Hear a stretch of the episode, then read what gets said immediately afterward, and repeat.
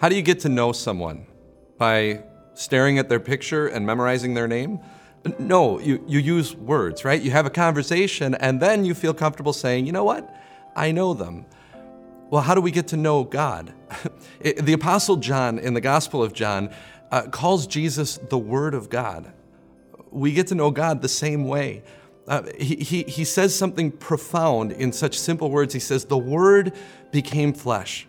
So if you want to know God, if you want to know how God feels about you, then just look at Jesus. And maybe you're thinking, well, I know all that already, but do we? Uh, what is the first question we ask when something bad, when something dark happens in our lives? Well, if God loves me, then uh, how can He be letting me go through this? Why would He put me through this? Uh, we want to come up with this logical, rational reason for how a loving God could allow something bad to happen to us. And the truth is, I can't give you that reason. I don't know why.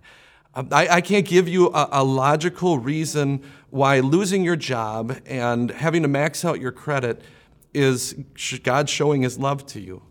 I can't give you a, a logical reason for why your child was born with that particular set of difficulties and how that's evidence of God's love for you.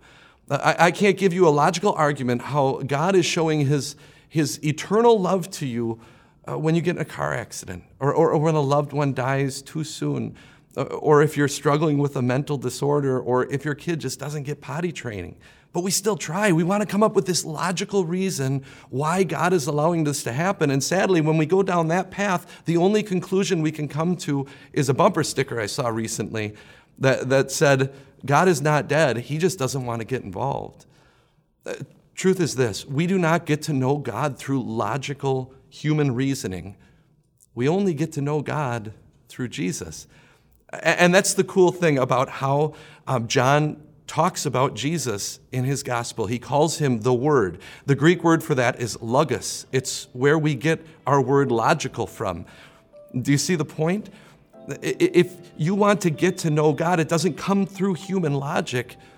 It comes through Jesus. Jesus is the logic of God. You want to know God loves you? Well, God doesn't give you a logical um, argument, He gives you a person. If you want to know how God feels about you, if you want to know if God loves you, then take a look in the manger and see the hand that flung the stars into the sky, gripping the finger of his mother Mary. Just look at the cross. It doesn't come through logical reason. It comes in his moaning and his sighing, in his groaning and in his dying. I can't tell you why something happened to you, but I can give you the reason it's not. It's not because God doesn't care about you. Uh, my problem is not that I can't figure out the why.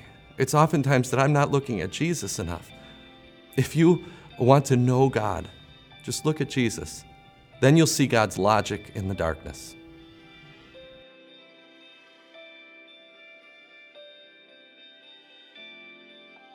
Hey everyone, Pastor Mike here from Time of Grace. I know you're busy and you've already given us your time and you're ready to grab your phone and check your apps, but could you do us one huge favor and rate and review this podcast? Because the more of you that rate and review, the more people who will hear about Jesus, and the more people that hear about Jesus, the better life gets with God.